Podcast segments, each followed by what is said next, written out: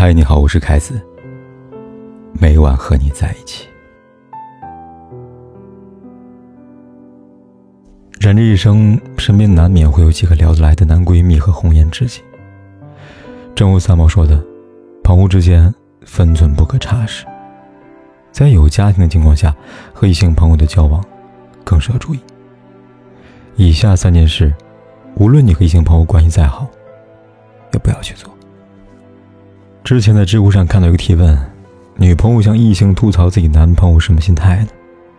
一个高赞回答是：我也会吐槽自己对象和好闺蜜女的，但是绝对不会跟异性吐槽，跟异性从来都是夸对象的好。和异性吐槽对象，总觉得像是在暗示我对象好差劲，这也不行那也不行，我很不满意，所以你有机会了，我也不排斥和你发展一下子。最开始的朋友的倾听，也许出于礼貌和排解烦恼，但感情中的困扰倾诉的多了，两个人的关系就越近了，心也就越来越靠近，甚至彼此会产生强烈的依赖和保护欲。很多暧昧的产生，正是因为一方在伴侣之外的他人寻求倾诉和帮助，最后反而容易把家庭矛盾越搅越乱。陈道明说过：“人与人不能太亲密了。”但与妻子例外，因为他已经是你的世界了，你的朋友永远不会成为你的世界。无论何时，感情出现问题，首先应该想到的是和伴侣沟通解决，而不是向异性朋友数落另一半的不是。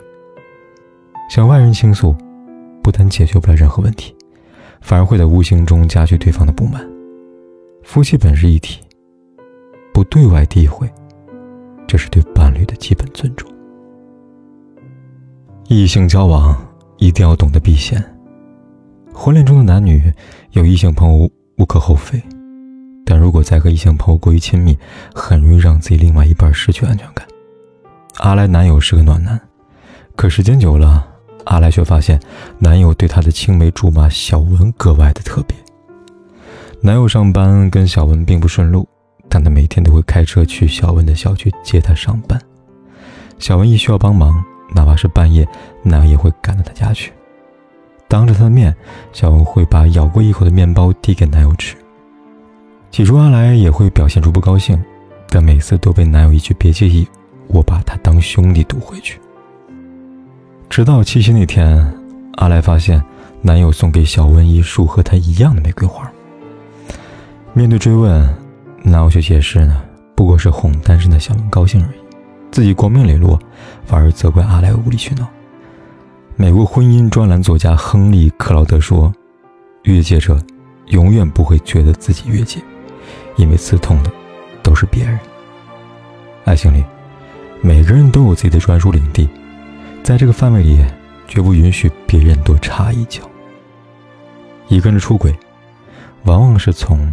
没有边界感和分寸感开始的，和异性保持界限感，是感情的护城墙。一旦模糊友情和爱情的界限，不但会让人误会，更会伤害爱自己的人。很多人的生命会出现这样一个朋友，灵魂高度契合，奈何相遇太晚，注定无法在一起。明知绝无可能，却总也舍不得放手，害怕会伤害对方的心。可实际上，越是含糊其辞，越会把自己置于危险的诱惑当中。电视剧《金婚》里，人到中年的同志在分厂遇到了年轻漂亮的同事李天骄。起初，同志只会觉得和李天骄在一起朝气蓬勃，两个人工作时并肩作战，下了班约会喝红酒听交响乐，无话不谈。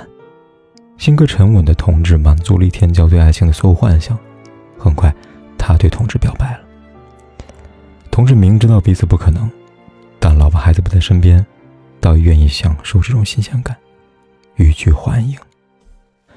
之后，李天骄的感情表达越来越热烈，同志在不知不觉间被攻陷了。一天晚上，同志在李天骄的邀请下去家中小坐，两个人差点就要越雷池。恰巧同志母亲病危，女儿的电话打到李天骄家里，同志在急匆匆的赶回去。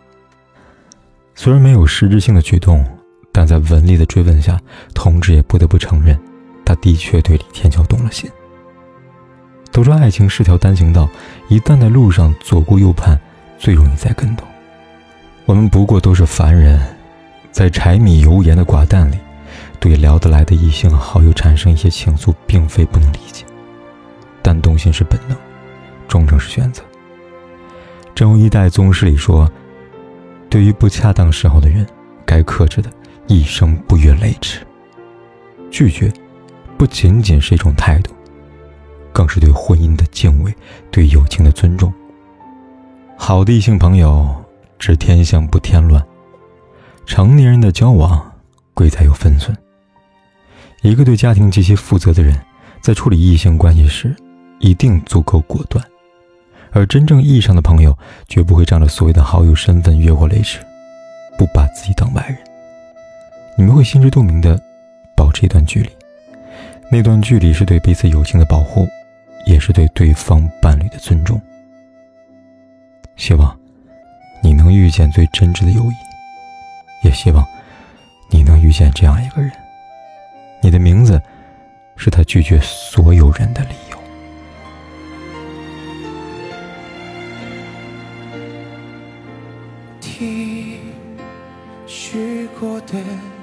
愿望，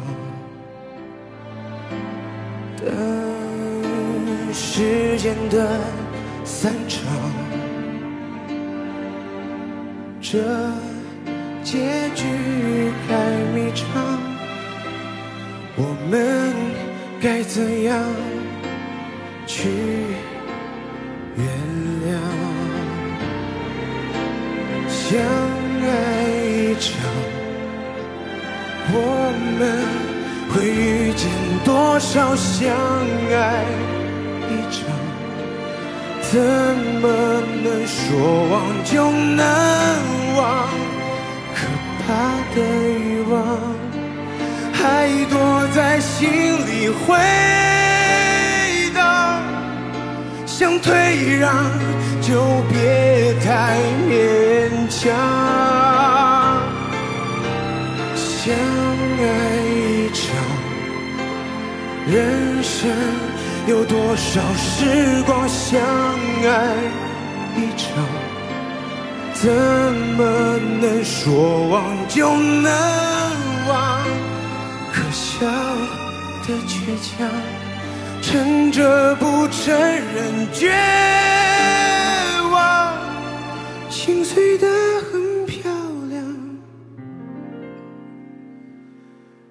怎样不管天有多黑，夜有多晚，我都在这里等着。跟你说一声晚安。